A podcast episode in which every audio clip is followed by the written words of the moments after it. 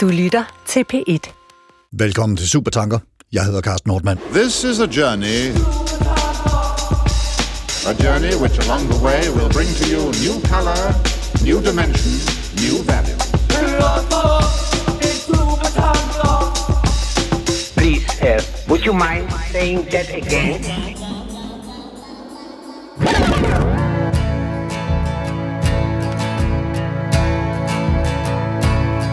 So you come on home, walk through the door. She's in the kitchen, searching through the drawers.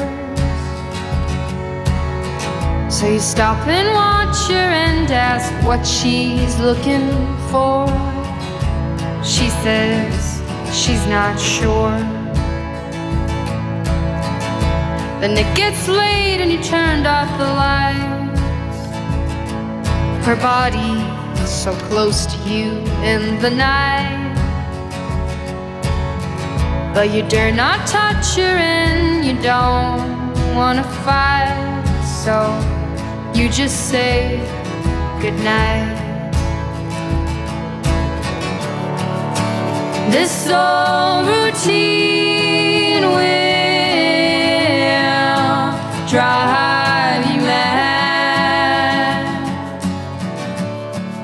It's just a mumble never spoken out loud. Sometimes you don't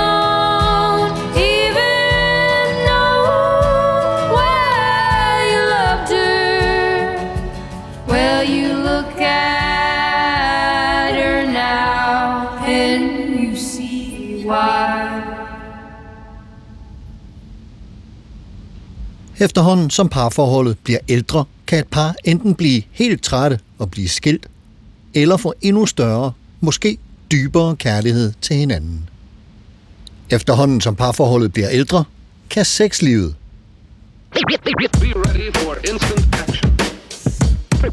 Prepared for anything and everything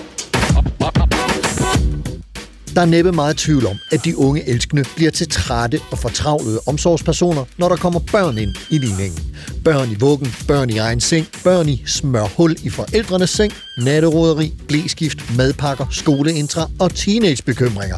Alt sammen en pænt effektiv seksuel antabus.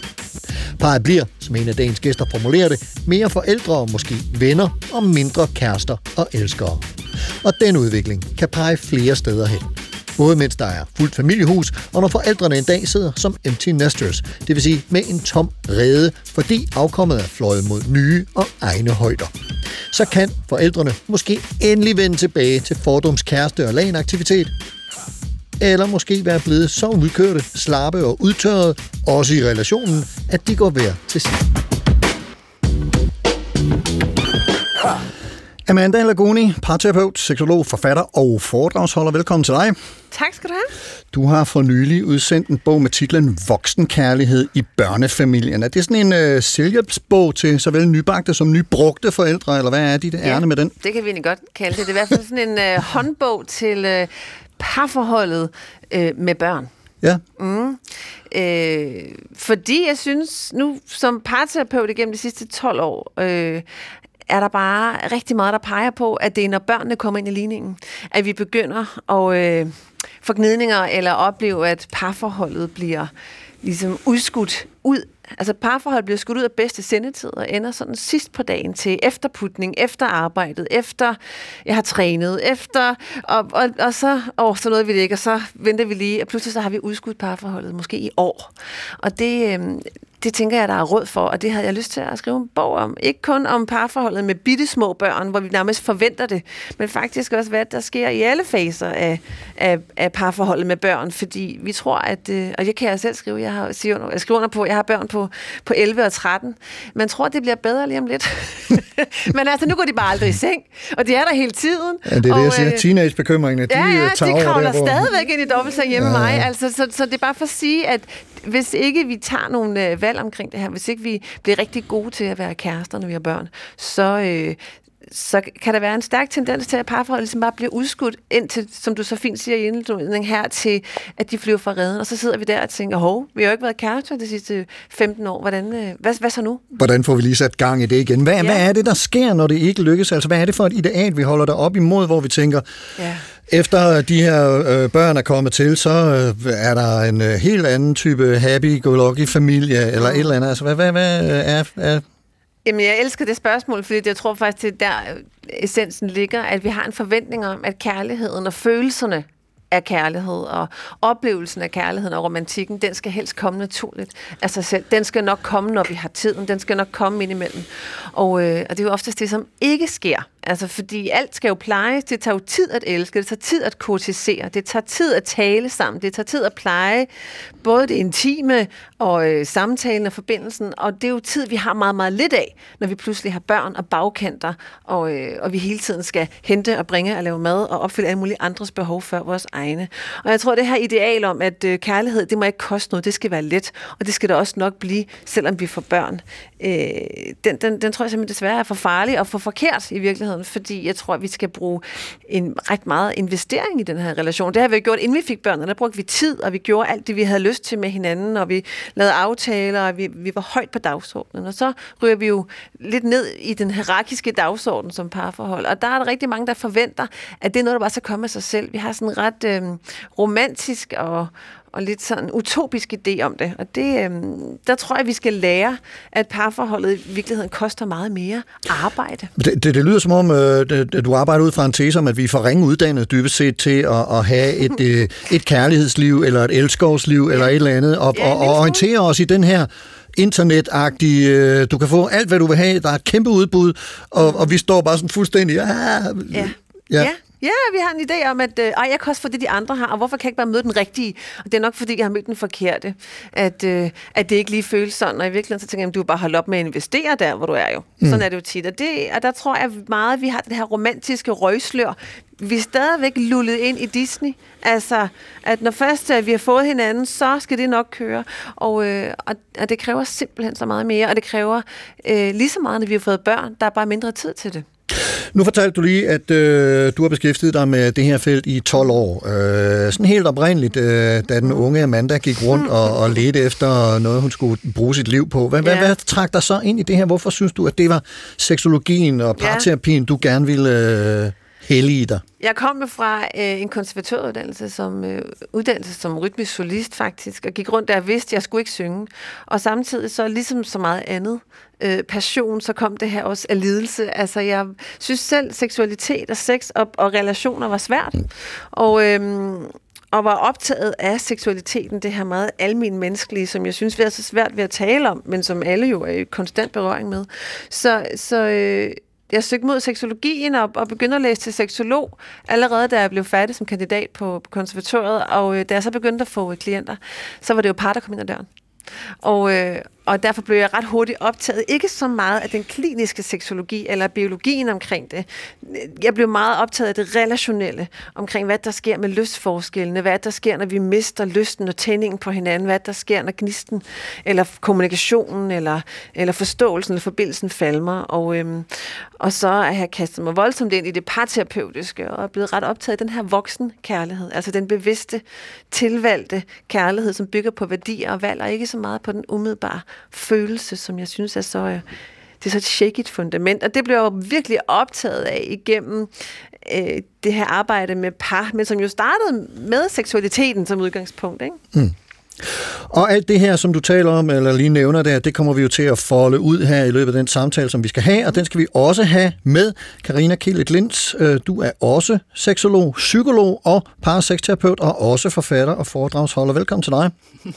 Tak skal du have. Og din seneste bog hedder Kompetente par, en vejledning i par- og sexterapi. Og allerede ordet vejledning, så bliver man jo sådan lidt, nå okay. Øh, Hvad, hvad, hvad er det vigtigt for dig at fortælle om den og, og den bogs ærne?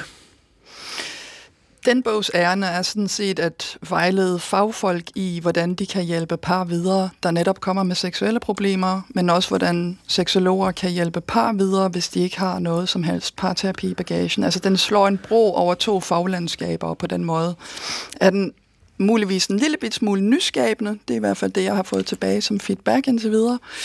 Men din Og- fagbog lyder det som. Det er en fagbog, den ja. er tænkt til, til, til, til sundhedspersonale. Den bygger faktisk videre på min første bog, Samtalen om sex, som jeg skrev på dansk, fordi da jeg kom til Danmark i 2011, at jeg er udlandsdansker, øhm, men da jeg kom tilbage, jeg har været tilbage et par gange, ikke? jeg kan ikke lade være, men da jeg kom tilbage i 2011 øhm, og underviste i seksologi, faktisk allerede dengang øh, til øh, psykologistuderende, der var der masser af kolleger i Danmark, der sagde, at det, øh, det har vi ikke sådan et fag. Og så øh, ja, endte jeg jo med at give kurser, og, og så Altså, det er jo en spændende diskussion, hvor, hvordan øh, man underviser i øh, sexliv øh, og den slags øh, Mhm. fra folkeskole og op efter. Og nu hører vi på Amanda, at øh, vi er simpelthen ikke godt nok uddannet til at orientere os i den verden, Mhm. øh, og vores egne øh, indre behov og drifter osv. Så, videre, så, videre. så, så det håber jeg, at øh, vi kan komme lidt nærmere med noget af det, vi taler om i dag. Da du øh, var den unge Karina, øh, hvad, hvad, hvad var det så, der blev til, til din interesse for seksologi og parterapi? Altså, hvordan lyder den fortælling?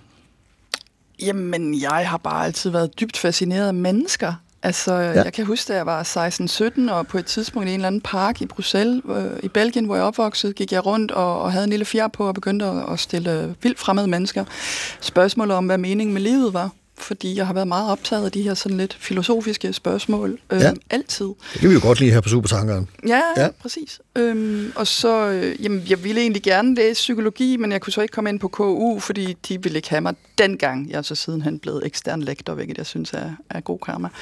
Men, øhm, men altså, jeg, jeg, ville, jeg vidste faktisk ikke, om jeg skulle læse psykologi eller, eller filosofi, øh, og, og slå en terning om det, ligesom i, uh, i Terningemanden i den Okay, ja. gode bog af, af Luke Reinhardt. En anbefalesværdig bog, ja. Ja, virkelig. Lidt skræmmende. Ja, men altså samtidig i- har par og parterapi også været en stor del af det, og det er blandt andet igennem seksologien. Altså nu, som sagt, øh, er jeg fra, lidt fra Belgien også, og der boede jeg som barn. Øh, min far, han udgav bøger, og han udgav faktisk blandt andet øh, Sten og Inge Helers Kærlighedens ABC. Hvor sjovt. Ja. på Esperanto i øvrigt. Øh, På Esperanto lige frem. meget underligt sprog. Det er Ja. en lang historie, som jeg nok skal spare jer alle sammen for. Ja, ja, den tror jeg men, ikke, men der blev jeg meget fascineret af, af billederne og så videre, så videre, og også lidt af teksterne, fordi dem skal man jo også lade, som om man læser. Men, øhm, men jeg gik jo på en katolsk skole, og folk var vildt sexforskrækket i det, i det katolske Belgien, hvilket man også skal, skal tage med et grænsalt, fordi der er jo the naughtiness factor, altså jo flere regler der er, jo flere man også bryder, så der var de der katolske nonneskoler, og også i uniformer, altså det var sgu meget specielt. Ja. Men så, ja, så det har altid fulgt mig lidt, og så endte jeg også med i 2016 og interviewe Sten Hæler. Øhm, altså noget at møde ham, og, og, og både ham og jeg var jo altså, psykologer og seksologer, og på den måde har det på en, eller anden, det har på en eller anden måde altid været en del af mit liv. Min far sprang ud som bøsse, mens det stadig var en psykiatrisk diagnose. Øhm, mine forældre havde, havde et noget specielt forhold, vil jeg, vil jeg godt våge at påstå. Så, Det, øhm, kan- ja, det kan man næsten tænke sig til. Ja. og så tog jeg også bare en, en psykoterapeutisk videreuddannelse i familie- og systemteori. Øh, Men apropos forbud, så har det vel været øh, omkring øh, der, hvor, hvor AIDS måske øh, florerede. Ja, ja. Ja, både det og w, altså WHO øh, var homoseksualitet på det tidspunkt stadig en psykiatrisk diagnose, da han sprang ud. Ja. I det katolske Belgien, skal jeg så også lige sige. Så okay, der var så mange der har ting. været mange, Ja. mange benspænd. Ja, ja, ja, ja. Du har øh, så skrevet bøger, og, og vi forstår, at det er fagbøger, men de handler altså om parliv og sexliv, og om kombinationen af, af de to. Øh, og det matcher jo sådan set meget godt noget, det Amanda også beskæftiger mm-hmm. sig med. Men hvordan ser du, Karina, det emne, altså i forhold til udbredthed og aktualitet og udfordring? Altså hvad er parforholdet og, og, og det seksuelle, den seksuelle relation? Hvordan spiller de sammen i dine øjne? Ja, altså, jeg, jeg vil lige øh, øh, gribe fat i noget, som Amanda sagde før, fordi det er nemlig det her med, at, at vi har nogle idealer, og, og når folk har fået børn, så hvis man er et, et heteroseksuelt, monogamt, børneproducerende par, lad os bare tage sådan nogle af dem, fordi dem er der faktisk en del af, Det er der rigtig mange af, ja. så, øh, så får man jo ligesom at vide, altså når du så har fået børn, jamen det er jo lykkens højdepunkt. Fordi så har du ligesom, altså, så har du noget, det du skulle i det script, som vi trods alt bliver fodret med, blandt andet igennem Disney, som Amanda var inde på. Og sjovt nok er det der, flest pakker fra hinanden. Det er faktisk der, vi ser flest skilsmisser, når, når der er små børn i billedet.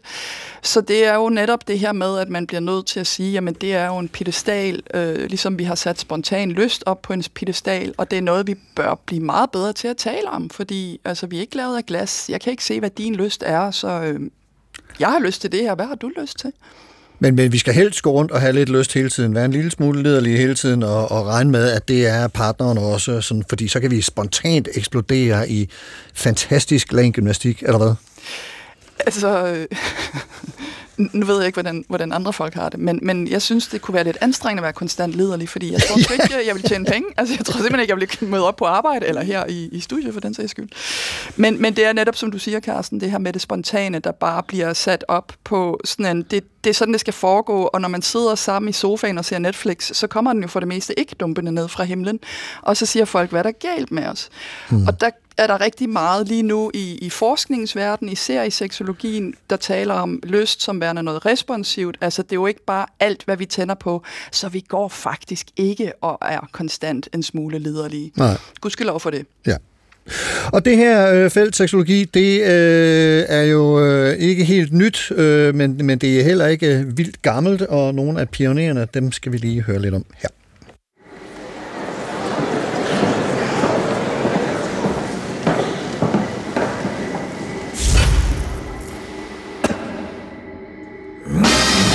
Too darn hot.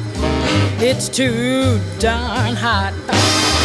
According to the Kinsey report, every average man you know much prefers his lovey-dovey to court when the temperature is low. But when the thermometer goes way up and the weather is sizzling hot, Mr. Pants for romance is not Cause it's too, too, too darn hot. Too Darn Hot skrev Cole Porter til musicalen Kiss Me Kate i 1948, samme år som den første Kinsey-rapport Sexual Behavior in the Human Male udkom. Fem år senere, altså i 1953, kom Sexual Behavior in the Human Female. Alfred Kinsey var naturvidenskabsmand. Han forskede i vepse, Kinsey havde kigget på insekternes parring, men blev interesseret i at rette blikket mod menneskers seksuelle samliv, noget der i 40'ernes USA var rimelig uhørt. Han ville beskrive, hvad folk har af seksualitet, hvad de i virkeligheden går og tænker, hvad de gør og hvad de tænder på. Så han satte en meget stor og meget omfattende undersøgelse i gang. Det blev til de to Kinsey-rapporter og prikkede hul på en stor ballon af indestængt ønske om viden og accept Bøgerne blev solgt i massevis og var omgået af skandale. Men trods al kritikken og nedgørelsen lykkedes det Kinsey og hans medforfattere at sætte sex på den offentlige dagsorden som videnskab.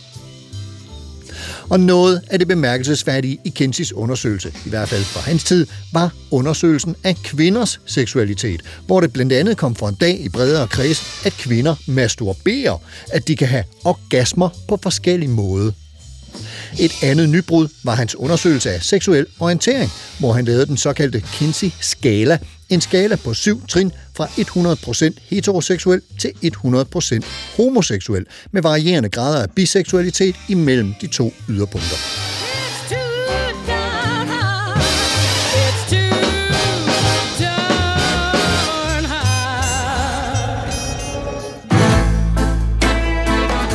Fra omkring 1957 tog gynekologen William Masters og hans senere assistent Virginia Johnson over. Et forløb, der er smukt, underholdende og i nogen grad lærerigt beskrevet i tv-serien Masters of Sex. Hvor Kinsey havde kigget på adfærd, på hvad de medvirkende i undersøgelsen selv fortalte, målte Masters Johnson direkte på folk, der havde sex.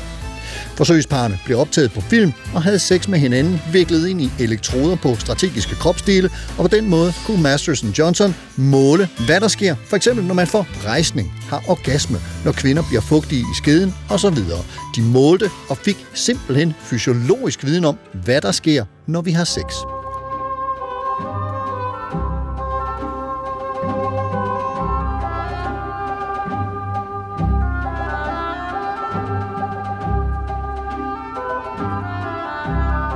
I deres samtid, 50'erne og 60'erne, var det ikke uden etiske komplikationer, og deres undersøgelser har også siden været kritiseret for mangt og meget, men man kan ikke se bort fra, at Masters og Johnson med deres meget grundige analyse af seksuelle dysfunktioner, f.eks. rejsningsproblemer, orgasmebesvær osv., har skabt hele baggrunden for den seksologiske terapi, vi benytter i dag, og at de med et lægeligt fysiologisk udgangspunkt også bevæger sig over mod psykologien og dens betydning for sexlivet og dets mulige komplikationer. Ikke mindst bør de nok krediteres for at have understreget vigtigheden af, at seksuelle partnere kommunikerer med hinanden om deres behov og ønsker, og at de derigennem også åbnede en begyndende accept af andre seksualiteter end den rent heteroseksuelle. Masters og Johnson står altså på skuldrene af Kinsey, ikke mindst i forhold til det biologiske, men de dækker bredere og inddrager netop psykologien, intimiteten, det at også ældre bliver ved med at fungere seksuelt, og ikke mindst, at sex er noget, der foregår mellem to mennesker, og at det er vigtigt med tid, berøring, kommunikation og udtrykte behov og ønsker. Okay, what, what can I fix? You know, instead of you just screaming at me, which solves nothing, what can I make better? Is this like a genie who gives you three wishes, only you're just giving me one? Fine. Three. Okay. I want you to promise not to make me the bad guy with the kids. It's hard enough to keep them in line without you making decisions that completely undermine my authority. Agreed. Don't treat me like a piece of business that needs handling. If you want me to postpone the divorce, you can ask me yourself. Don't send that horrible lawyer of yours. That's two. I'm thinking. Cleaning. I want you to go down on me. I'm I'm sorry. I want to know what it feels like. And I want you to do something for me for the sole purpose of giving me pleasure.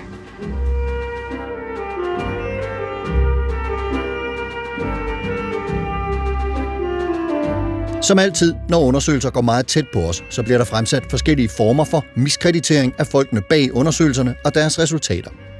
Kinsey blev miskrediteret for alt fra sin egen homoseksualitet til tendenser i retning af pædofili, og William Masters blev miskrediteret på grund af en bog om omvending af homoseksuelle. Det er muligt, man kan miskreditere personerne bag undersøgelserne, men i forhold til både Kinsey og Masters og Johnson regnes resultaterne for gode og vigtige, og nogen, der har spillet en rolle i deres tid og eftertid.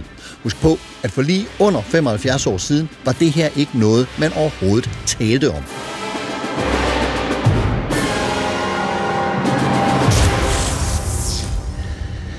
Ja, så vidt uh, øh, Kinsey og Masters og Johnson, som uh, vi forstår, har virkelig uh, lagt grunden for meget af det, uh, vi taler om her, og noget af det, I, I formentlig også kommer fra, uh, Karina og Amanda. Karina, når man bliver uh, forældre, så er noget af det, man får at vide, er, uh, at uh, nu kan man godt vinke farvel til sit sexliv, eller i hvert fald sætte det på standby i en årrække. Hvad, hvad er din holdning til det? Det synes jeg, det er et utroligt trist budskab, og så, så hold da op. Ja, okay. Ja. Jamen, vil man overhovedet have børn endnu? Øhm, jo, men jeg, jeg, kan, jeg kan godt forstå det, fordi det er jo også for det første en kæmpe omvæltning. Altså, det er jo en livsfase, øh, som, som er helt ny for rigtig mange. Og der sker så mange ting med kroppen, at, at der er nogen, der bare ikke kan i noget tid. Mm, men jeg tror også, en af grundene til det er, fordi når folk bliver forældre, så, så ser man pludselig sig selv og den bagage, den anden partner og man selv har fra ens familie og oprindelse. Så jeg tror også bare, der sker noget i parforholdet, hvor man pludselig ser, hvordan den anden opdrager. Og det kan virkelig være et turn-off, skal jeg lige sige. Altså for mange, ikke? Og det er derfor, der er så mange, der kommer, og det er derfor, familieterapi og, og parterapi kan så meget.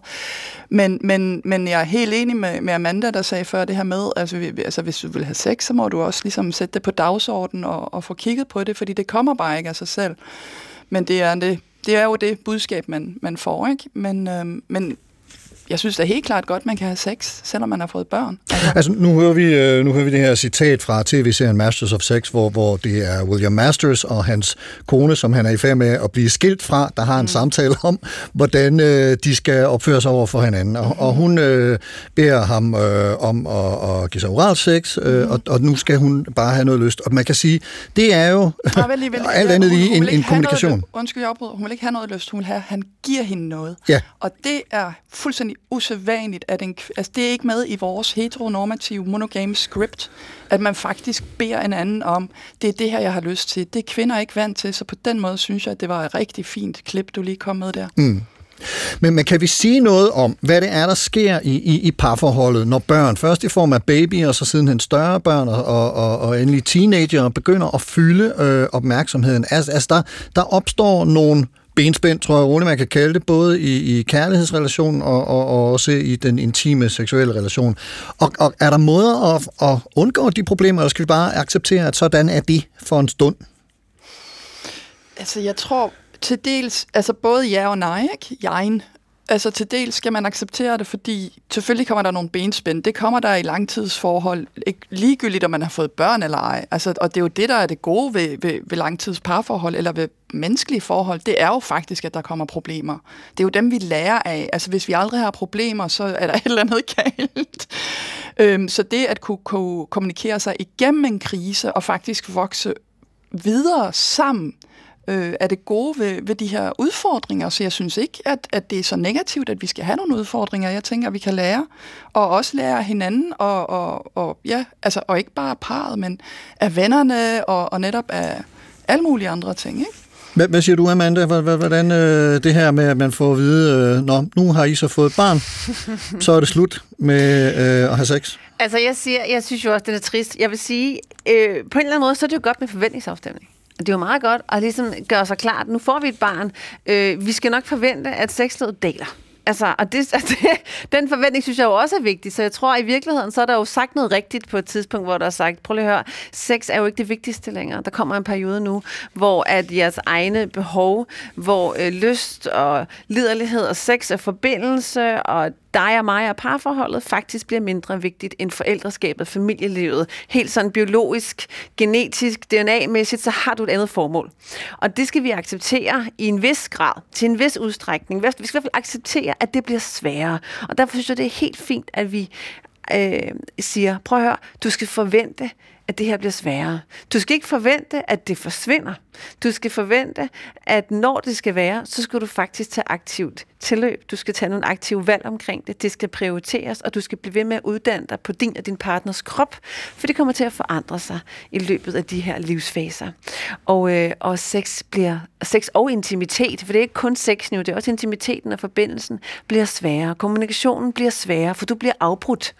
altså samtalen er ikke bare længere tusom, vel? Den bliver afbrudt. Du bliver hele tiden, du, der kommer hele tiden ind for højre, og det, det betyder bare, at det, det kræver langt mere bevidsthed og langt flere rammer. Og det synes jeg, vi skal være rigtig gode til at, at minde hinanden om. Ikke at nu dør det, eller nu skal du bare finde dig i, at sex forsvinder, og at det bliver en ørken, men at det bliver en helt anden fase, hvor noget helt andet skal til.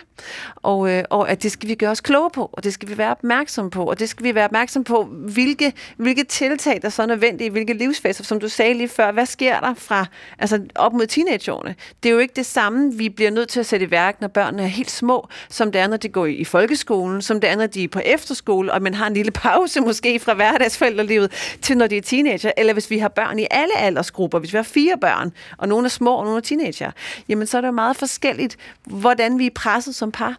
Og det skal jeg, vi jeg, tale om. jeg skulle lige til at sige, altså det her med, fordi for, for nogle par, der, der er det jo en ret lang Ja. fase, det der. Altså, jeg har tre enig. børn.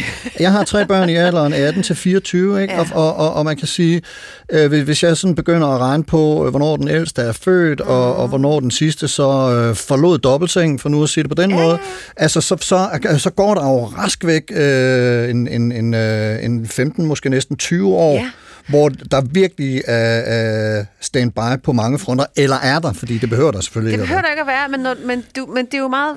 Du siger det så fint. Altså, det er jo mange år, så hvis ikke vi har nogle gode strategier, nogle gode redskaber, nogle gode vaner og nogle gode valg kontinuerligt, så er det alt for mange år at udskyde parforhold, så er det alt for mange år at vente på et sundt, øh, tilfredsstillende sexliv hvor vi går og venter på det, mens børnene er der. Ikke? Fordi det, det, det kan vi ikke holde til, så bliver vi der skilt. Det er der for kedeligt, det- altså bliver vi jo for langt fra hinanden.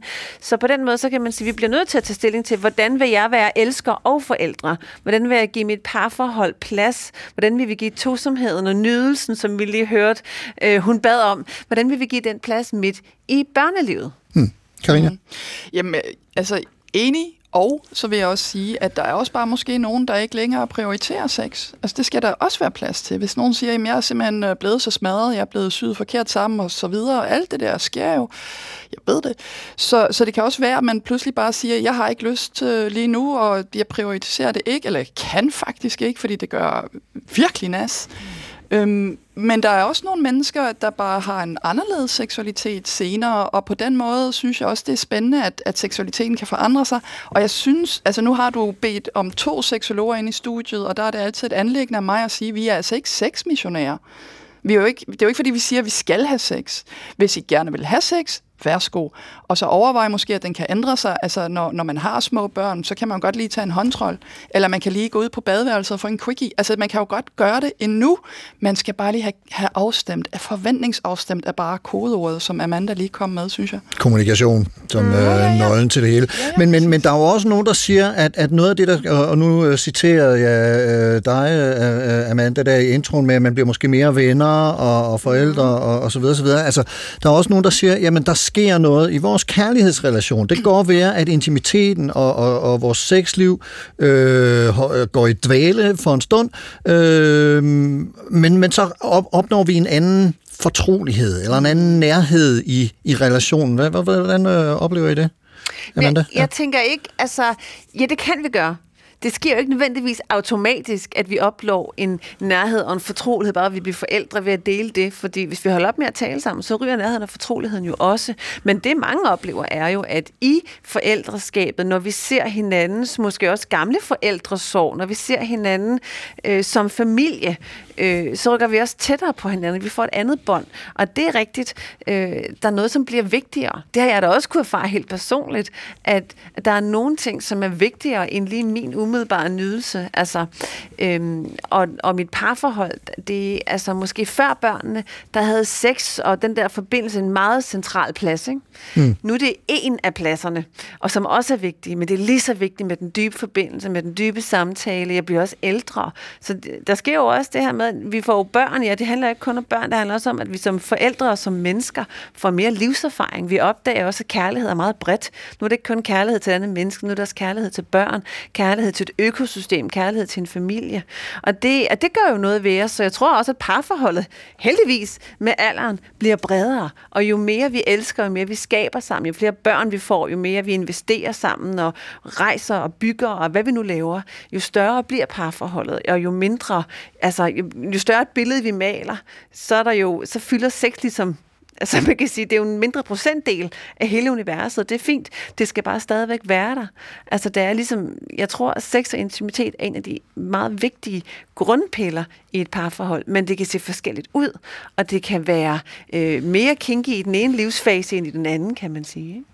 Og, og en ting er jo så, øh, hvad der sker med parforholdet internt, altså imellem de to partnere, som, som øh, udgør det her forhold. Noget helt andet er jo også, hvad der er sket med vores syn på overhovedet, hvad et parforhold er mm. i løbet af de seneste, lad os sige, 100 år.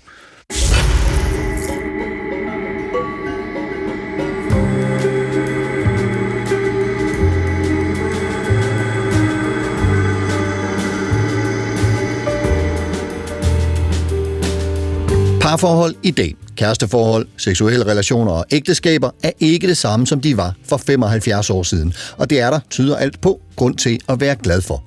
Men det giver også anledning til overvejelser om forholdet, når alle involverede ønsker og stræber efter rene linjer i, sagt med den britiske sociolog Anthony Giddens ord, rene forhold. Her forklaret af sociolog, lektor Tim Frank Andersen fra Aalborg Universitet. Anthony Giddens beskriver det her øh, rene forhold, et fænomen, som faktisk indebærer en form for demokratisering. Og det betyder, at, at øh, hvor der før måske var en asymmetri, hvor det måske var sådan, at, at der var enten den ene part, der havde bukserne på, så er spillereglen faktisk, vi er altid nødt til at mærke efter. Og øh, du har lige så vel som jeg mulighed for at enten sige, skal vi ikke prøve det, og lige, altså holde øh, øh forholdet kørende, eller er det ikke nu, vi skal træffe en beslutning? Øh, og så måske gå hver til sit og søge nye græsgange. Altså der er sådan et, en, en, en demokratisering af det, som, som Anthony Giddens ser som positiv. Men der er en følelsesdimension omkring det her, fordi det der med at knytte an til andre mennesker, øh, et andet menneske på en, en, en på mange måder øh, intim og, og, og stærk måde. Altså det er ikke, det er ikke bare som et, et kollektivt produktionsfællesskab, ikke, hvor man fokuserer på det instrumentelle. Altså der er nogle følelser i spil, og, og, og den måde, som Giddens beskriver det på, der er han jo ikke så meget inde omkring det emotionelle. Han siger bare, det eksisterer der, så snart man begynder at prikke ved det emotionelle, så får man en erfaring i forhold til, øh, hvordan er jeg så udrustet til næste gang? Skal jeg være lidt mere mistroisk næste gang, jeg finder en kæreste eller en partner?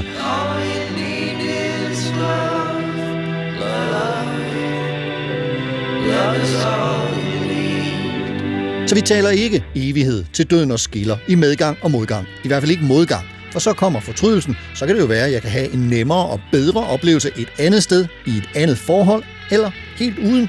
Så, ked af at sige det, vi opererer fra starten, og det nærmest uanset, hvor stærke kærlighedsfølelserne er i forholdets begyndelse, med et potentielt næste gang. Det vil jeg mene, og jeg vil mene, at det er præcis der, hvor altså, netdating sites er, er manifestationen, er institutionaliseringen af vores forestilling om næste gang, anden gang, tredje gang.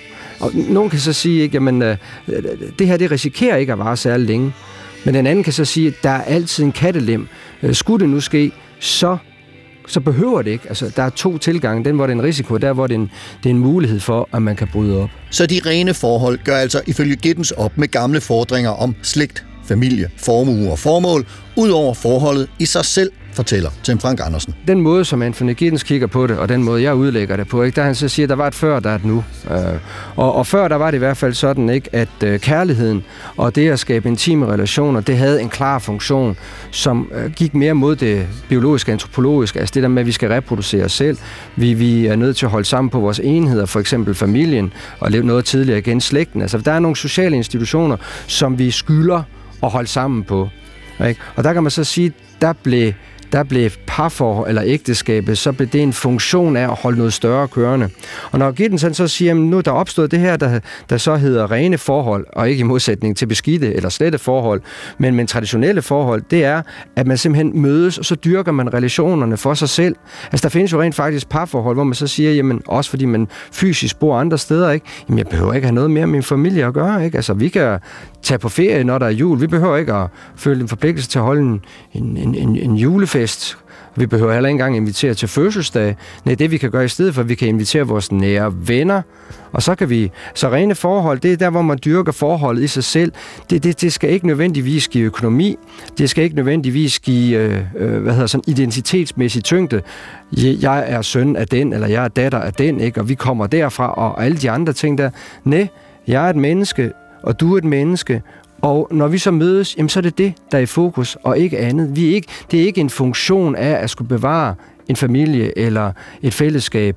Og disse her rene forhold leder til en øget demokratisering af vores relationer. En opskrivning af, hvem vi er som mennesker, der søger det optimale, faktisk er forpligtet til at leve livet fuldt, mens vi har det, og dermed også kærligheden.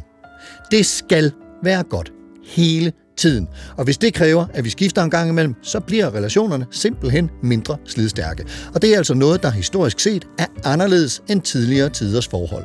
Anthony Giddens vil, vil sige, at vi er blevet mere refleksive. Og der er jo nogen, der siger, at refleksiv, det er godt, fordi så tænker vi os hele tiden om. Det er også rigtigt, at refleksivitet handler om, at vi bliver mere opmærksom på hinanden, men altså også på mig selv. Refleksivitet handler også om, ikke, at alt kan i princippet problematiseres, og alt bliver problematiseret, forstået som, jamen, øh, hvor meget hører, hører vi en talt sammen? Og ved siden af denne her refleksivitet ligger altså desuden vores demokratiske fordringer. Jamen, hvorfor skal vi ikke, øh, hvorfor, hvorfor skal vi ikke være lige om det her? Og så har vi et bytteforhold, ikke? Hvis hun går til det der, ikke, så kan jeg gøre til det der, ikke? Men, men, men det der kernen, det er, at man rent faktisk begynder at snakke om, øh, hvor, hvor går grænserne for det rum, som jeg gerne vil have til mig selv. Didn't you say? Didn't we say? Didn't who say? Ind i vores parforhold, så vi rent faktisk kan rumme hinandens forskelligheder, uden at skulle være en. Didn't you say you were off to China? Fancy meeting you here. Yes, and didn't you just board an ocean liner? Fancy meeting you here. Didn't we agree that our affair was too frantic? And we both feel good divided by the wide Atlantic. Would you mind saying that again? Vi og vores parforhold, ægteskaber, partnerrelationer bliver ældre. Det har vi i hvert fald lov at håbe. Og mange håber naturligvis muligvis også på at være dem, der har ramt Disney-modellen og lever lykkeligt til deres dages ende. Eller gør vi? De fleste vil ikke bare uvilkårligt opleve, de vil også være indstillet på og bevidste om at opleve både det sure og det søde. Og de kanter, som det sure bringer med sig, kan enten blive rundet af i forhold til hinanden, eller skærpet ind til det punkt, hvor vi tager afsked med hinanden. Og uanset hvor meget vi bryder os om det, så spiller vores børn en rolle for de voksnes både sex- og kærlighedsliv. Både når de er små, lidt større og store, og opmærksomhedskrævende. Og når de pludselig ikke er i hjemmescenografien længere. Amanda Lagoni som parterapeut og forfatter til bogen Voksenkærlighed i børnefamilien. Hvad er det så for dig at se, øh, der sker i, i kærlighedsrelationens udvikling hen over årene? Jeg, jeg forestiller mig sådan lidt øh, med en, med en potentielt primitiv analogi, at det kan være knald eller fald. Øh, det kan i hvert fald være et øh, langsomt øh, dyk, ikke? Ja. Altså, for mange er det jo det her med, som jeg nævnte tidligere, at parforholdet bliver udskudt i forskellige livsfaser. Og med udskydelsen opstår der også som regel afstanden øh, og den manglende forbindelse. Det kan ske. Der kan jo også ske det, at vi faktisk rykker tættere og tættere på hinanden. Øh, vi kan jo se statistisk set, at det er lige under halvdelen, som bliver skilt, ikke? Mm. Og resten bliver jo ikke. Så det er jo ikke alle, jeg synes, vi skal passe på med ikke at male sådan et billede af, at børnefamilien bare dræber parforholdet. For det tror jeg faktisk ikke nødvendigvis, det gør. Men vi skal være ekstremt opmærksom på, hvad det er for et parforhold, vi gerne vil have. Men jeg tror, at øh, noget af det, som der blev nævnt i det her indslag med Gittens, var jo også det her med, at vi... Mm, altså, at det her med, at det skal være godt. Og vi forventer, at det skal være godt. Ja. Og, og vi bliver jo udfordret virkelig på de her børnelivsfaser, ikke? hvor at vi jo pludselig bliver udfordret på vores øh, individuelle tid, vores parforholdstid, vores egne behov osv. Og hvis ikke du lige forstår mig, når vi lige har tiden, så er det ikke godt nok. Og der tror jeg, at vi skal være meget opmærksom på og, og virkelig uddanne os selv i, at det mest bæredygtige parforhold i alle livsfaser er det parforhold, der kan finde ud af at have det svært sammen. At det ikke er at have det godt, at det er lyserødt, og at vi altid har glade følelser, der nødvendigvis er formålet. Mm. Eller demokratiet for den sags skyld. Men at det nogle gange godt må være ubalanceret uretfærdigt, Irriterende. uligevægtigt, irriterende, ja. at det koster mig noget at være i relation til dig, at vores økosystem faktisk koster mig noget. Ja. Og det, jo mere vi kan vise det i parforholdet, så ser vores børn det jo også, og vi elsker, som vi er blevet elsket. Så, så hvis ikke hvis ikke vores børn, eller hvis ikke vi selv er vokset op med, at relationer faktisk koster noget, så, Men- så gør det heller ikke det videre hen i vores egne, og så, har vi, så skal vi i hvert fald til at lære det, kan man mm. sige. Og det skal det jo alle livsfaser. Men, men en ting er, er det her med børnene, øh, Mhm. som kræver opmærksomhed. Mens man har børnene, så bliver vores kroppe også ældre, og Ja. du var også inde på, Karina, det her med, at, at nogle øh, kvinder, som har født, er måske blevet syet forkert sammen, eller der er sket noget med deres krop, som gør, at det faktisk gør lidt ondt på dem at have sex. Og mens det, øh, mens man ligesom kæmper med, med, med, med det, så, så er der også nogle hormonelle øh, øh, bevægelser i kroppen. Øh, både mænd og kvinder rammer en eller anden form for klimakterium på et tidspunkt. øh, Ka- Karina, hvad, hvad, hvad, hvad siger du? Ikke det fede klimaks. Nej, men, men, men altså, hvad, hvad, hvad, hvad, gør, hvad gør det ved forholdet og, og, og også ved, ved sexlivet, Karina? Altså, at man bliver lidt ældre, mener du? Eller? Ja, og, og hormonspejlet daler. Ja. Puh, det er jo så utrolig individuelt. Ja. Øhm, og jeg, jeg vil også lige påpege, altså det er jo ikke kun kvinder, der kan få øh, alle mulige skavanker efter en fødsel osv. Der er Nej, jo også nej. mænd, der bare ikke synes, det er særlig fedt. Øhm, at, at skulle, altså det der med, med, nu er man blevet forældre og sådan noget, og kan man godt stadigvæk, og så videre, så videre. Mm. Altså det handler ikke kun om, om kvinder, det handler også om, om andre køn, vil jeg gerne sige. Helt sikkert. Men, øhm, men der sker, selvfølgelig sker der alt muligt i, i løbet af livet, og der er netop det her omkring de rene forhold, og at vi skal blive, vi skal have en grund til at blive. Sådan er det bare. Og, og, og vi lever i en tid, hvor begær ligesom er blevet det vigtigste. Altså hvis man har lyst til hinanden, så elsker man hinanden. Og det er bare den kæmpe faldegruppe. Altså hvis du elsker mig, så vil du også have sex med mig. Ej, altså hold nu kæft, ikke? Undskyld. Men altså, lad nu bare være. Bring it on. Jamen altså, fordi det er sådan en kæmpe misforståelse. Øhm, og der tænker jeg, altså, men det, er der, men det er samtidig en af grundene til, at vi lever i en tid, hvor seriel monogami er den mest levede model. Det der med at springe fra den ene til den anden og tro, at der kun et eller andet sted er der den eneste ene. Men som, som den øh, amerikanske øh, kolumnist Dan Savage, han siger, the one is a lie. Altså, så finder du 0,7 eller 0,8, og så så runder vi hinanden op til en. Så, Så, så er der den næste ene. Ja, altså man skal bare passe på. Jamen fordi, altså, hvis man tror på det der ideal med, at så har man, så har man bare lykken hele livet. Men hvordan vinder man i monogami? Jamen det er sgu da en af jer dør. det er da ret vildt, ikke? Så, og, og vi lever i en tid nu, altså Giddens, det er jo noget tid siden, og nu kommer der jo meget, meget mere frem omkring det her med, hvordan skal vi så være sammen? Mm. Og der synes jeg, inspireret af Anthony Giddens, det her med, at vi begynder jo faktisk at, at kreere communities og, og vores logiske familier, i stedet for biologiske familier. Der, der er, vi er på vej til et bedre sted, tror jeg. Det er blandt andet, fordi vi faktisk taler om de her ting. Mm.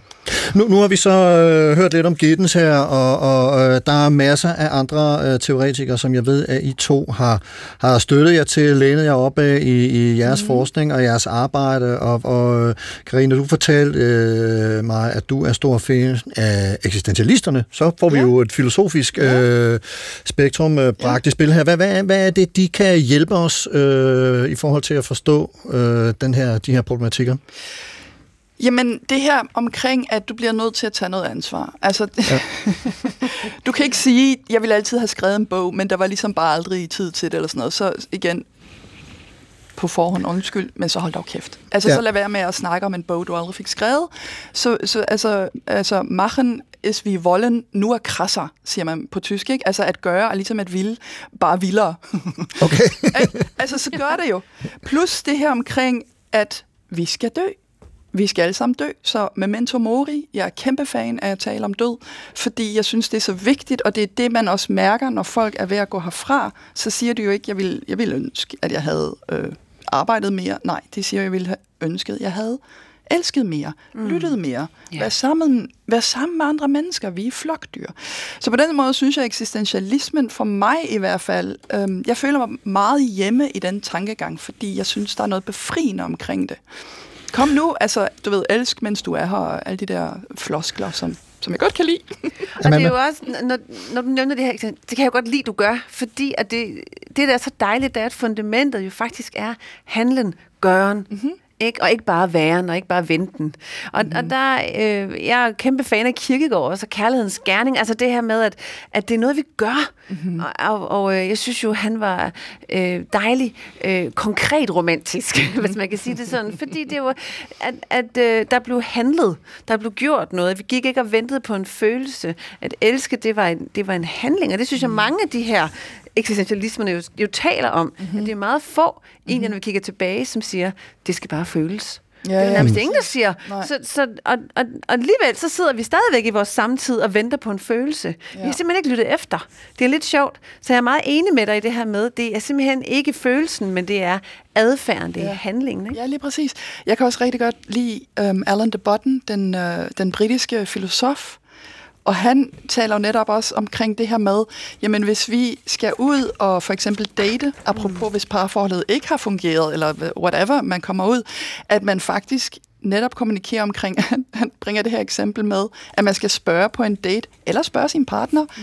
what kind of crazy are you? Mm. Altså, because I'm this kind of crazy.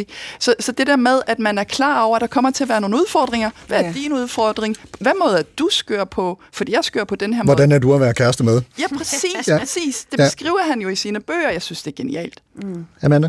Jeg har også lyst til at sige, at grund til, at jeg bruger sådan et ord som voksenkærlighed, mm-hmm. det er jo netop i kontrast til det barnlige, det impulsive. Mm. Det er fuldstændig umiddelbart, hvor vi ligger os ned i fakta og flitsbuer, når vi ikke får vores vilje. Hvorimod i den voksne kærlighed, der tager vi altså valg ud fra vores værdier. Hvem vil jeg gerne være? Hvad er vigtigt for mig? Mm. Også selvom jeg ikke lige får min umiddelbare følelser eller behov mødt her og nu. Jeg kan behovsudskyde, jeg kan mm. vælge, jeg kan tage gode valg for mig selv. Og det er jo også noget af det, som de her gamle tænkere, mm. øh, eksistentialister taler om, det er jo værdierne. Hvem vil du være? Hvor vil du hen? Så hvad skal vi gøre? Ja, lige præcis. Og det, og det hvad synes jeg, gøre? hvad skal vi gøre? Hvordan handler vi? Hvordan er du en god kæreste? Ikke, ja. hvordan føler du lige for at være en god partner i dag, mm. men hvordan ved du, at du er en god partner? Fordi det har du valgt. Mm. Og har du spurgt din partner, hvad der virker?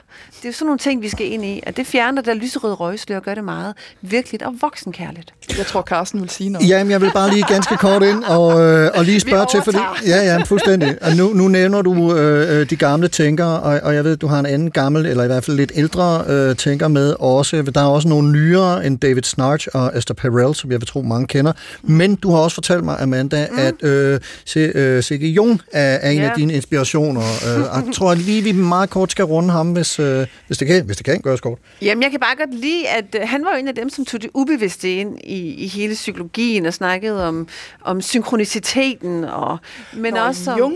Okay, ja, Jung. Jeg, jeg, fik, jeg hørte hvad der Carl Jung.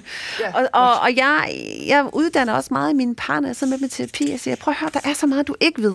Mm. Og den, hvis du vil spørge en, som ved mere end dig, så spørg din partner. Mm. For din partner står i den der blinde vinkel, du ikke selv kan se. De kan se vores ryg. Alle vores skygger, ja. alle de lange skyggefald, vi har, hvor vi simpelthen ikke kan se vores egen vrede, se vores egen urimelighed, se vores egen smerte, se vores eget, vi har med. Meget af det ser vores partner, mm-hmm. og nogle gange også vores børn. Så spørg dog din partner. Og det er det her med, nej, du har ikke svaret på alting. Alt det, du har lyst til, er ikke nødvendigvis det rigtige. Mm. Øh, spørg nu din partner. Du har en kæmpe blind vinkel, og den er Jung meget optaget af at belyse. Jeg kan bare godt lide det her med, at vi skal være så bevidste om vores skygger og vores blinde vinkler. Mm-hmm. I parforholdet og i familielivet også. Det er smukt.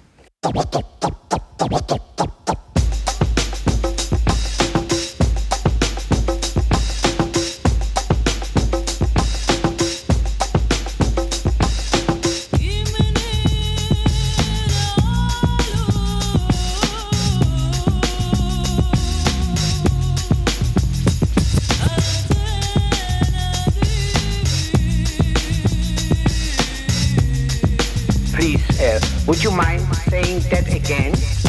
Thinking of a master plan. Supertanker, Amanda, Karina og Karsten, og nogle eksistentialister fik vi lige med her. De kan nævne Sartre, Beauvoir og Kierkegaard blev omtalt, og så fik vi også lige Carl Jung med. Kærlighed og sex i det voksne liv for manges vedkommende i børnefamilier. Og Karina og Amanda, I er begge to øh, terapeuter med hver jeres udgangspunkt, hver jeres ekspertise, men hvis vi nu tager lad os kalde det herre og fru gennemsnit, det er ikke nogen særlig køn øh, metafor, men øh, ikke desto mindre, velvidende og, og velvidende, at de ikke findes. Men lad os lade som om, hvad er, vil så være jeres øh, bedste råd til et, et langvarigt og godt parliv, inklusiv et sexliv på et acceptabelt aktivitetsniveau, hvad det så end er. Øh, Karina, hvad, hvad, hvad, hvad, hvad vil du sige? øh, I skal være opmærksom på sådan og sådan, så... Øh, mm. Jeg vil faktisk endda ikke sige, at I skal være som par. Jeg synes, at det bliver meget individuelt nu, Ja. men ligesom de gamle grækere sagde, know thyself, altså kend dig selv. Hvad har du lyst til? Har du lyst? Synes du, du skal have sex? Bør du have sex?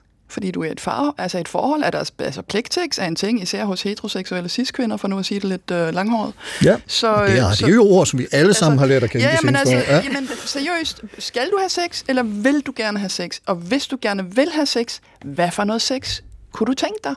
Og vil du have sex med den partner, du har? Eller hvordan ser alt det ud? Så start med dig selv. Hmm. Og så kan du overveje, om du vil tale med nogen om det. Yes. Så øh, kend dig selv, øh, som der stod over øh, templet i øh, Delphi, hvis ikke ja, jeg tager meget galt, hvor oraklet sad og udfoldede sig. Amanda, har du et øh, godt råd, vi kan tage med os? Jeg synes, det var et dejligt råd, Karine. Ja, Når man så øh, kender er sig også. selv, så synes jeg, man skal være opmærksom på de der sådan, tre store ben, som jeg mener, et sundt parforhold og altså kærlighed og sexliv bygger på. Nemlig grundlæggende kommunikation, det at vi oplever os, elsker, og at intimiteten er intakt. Og det betyder, at vi skal igennem alle livsfaser, både med og uden børn, mm. øh, prioritere tid til det. Altså mit vigtigste råd, det er, sæt nu tid af til at tale sammen, sæt tid af til intimitet, og så opdag både dig selv og din partners øh, kærlighedssprog, eller hvad skal man sige, den måde, vi oplever os elsket på. Og så skal det altså struktureres. Altså struktur og nysgerrighed er sådan de sto- to store ord, fordi det kommer ikke af sig selv. Det skal vælges. Det Men, skal men der er jo nogen, der vil sige. Altså tid, Amanda, er det ikke op med dig? Øh, jeg har tre børn, som ja. vrimler rundt om benene på mig, yes. og skal have lommepenge og hentes mm. fra i deres brændert fra en eller anden natklub, og jeg ved ikke hvad. Det der med lige at finde tid til at sætte ja. mig ned med, med min... Øh, Ved du hvad? Du finder garanteret tid til at sidde på Netflix. Du finder garanteret også tid til at scrolle. Du finder tid til at læse nyheder. Du finder tid til alt muligt andet også. Det er et valg. Jeg har selv børn, men det behøver ikke at være oceanertid. Det kan være, at vi taler sammen 12 minutter udelt om dagen. Øh, vi ved også, at et knald i gennemsnit ikke tager særlig lang tid. Og du har sjovt nok tid til at Altså nogle gange hånden. tager det tre minutter, og andre gange går det vildt hurtigt. Præcis. Så det er bare for at sige, det der med, altså jeg synes faktisk, det der med, at jeg har ikke tid til mit parforhold. Ved du hvad, hvis du ikke har tid til det, så kan du heller ikke forvente en særlig høj eller altså kvalitet eller en særlig dyb relation. Mm. Det er et valg, også selvom du har tre børn og et fuldtidsjob, så må du simpelthen vælge noget andet fra, eller bare give det 10 minutter om dagen, ved vi, øger kvaliteten helt vildt af vores samtaler og vores opmærksomhed. Det kan også være bare at røre ved din partner i køkkenet, men du bliver nødt til at prioritere det. Du bliver nødt til at være opmærksom på det og tage gode, kontinuerlige valg i alle livsfaser. Og der ender simpelthen supertanker-togtet for i dag mellem stueplanter, køkkengrej og silkelaner, eller mere flamboyante tiltag i soveværelser fra riddersal over høvlebænk og måske til mindestue. Okay. Sådan.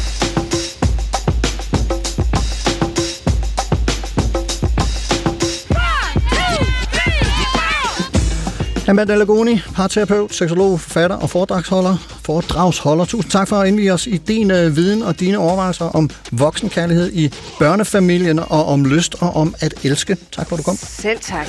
Og Karina Kielet Linds, tusind tak også til dig for at bidrage med din viden og overbygningsovervejelser om vores sexliv fra ungdom til alderdom. Tusind tak skal du have. Meget gerne. Karinas bøger, Kompetente par og samtaler om sex, er ude på flere forlag på både dansk og tysk. Amandas bøger, At elske er ikke en følelse, Lidt om lyst og Voksenkærlighed i børnefamilien er ude på forlaget Grønningen 1, og alle bøgerne er i handlen, der hvor du køber bøger. Hvis du har lyst til at kommentere, rose eller rise det, du har hørt, kan du gøre det på Carsten Ortmann Radio på Facebook eller under Carsten Ortmann på Instagram og LinkedIn. Og her kan man også se billeder af supertænkerne, anbefalinger fra den og en musikplayliste til programmet her. Og hvis man hellere vil skrive på mail, så kan man det på supertanker Hvis du kan lide, hvad du hørte, så kan man jo dele det med sine venner, partnere, ægtefæller eller elskere. Programmet i dag var tilrettelagt af mig. Jeg hedder Carsten Ortmann. Ha' en rigtig god uge og på genhør.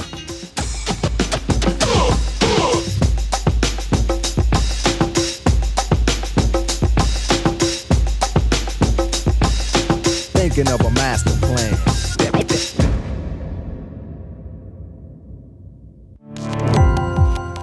Gå på opdagelse i alle DR's podcast og radioprogrammer. I appen DR Lyd.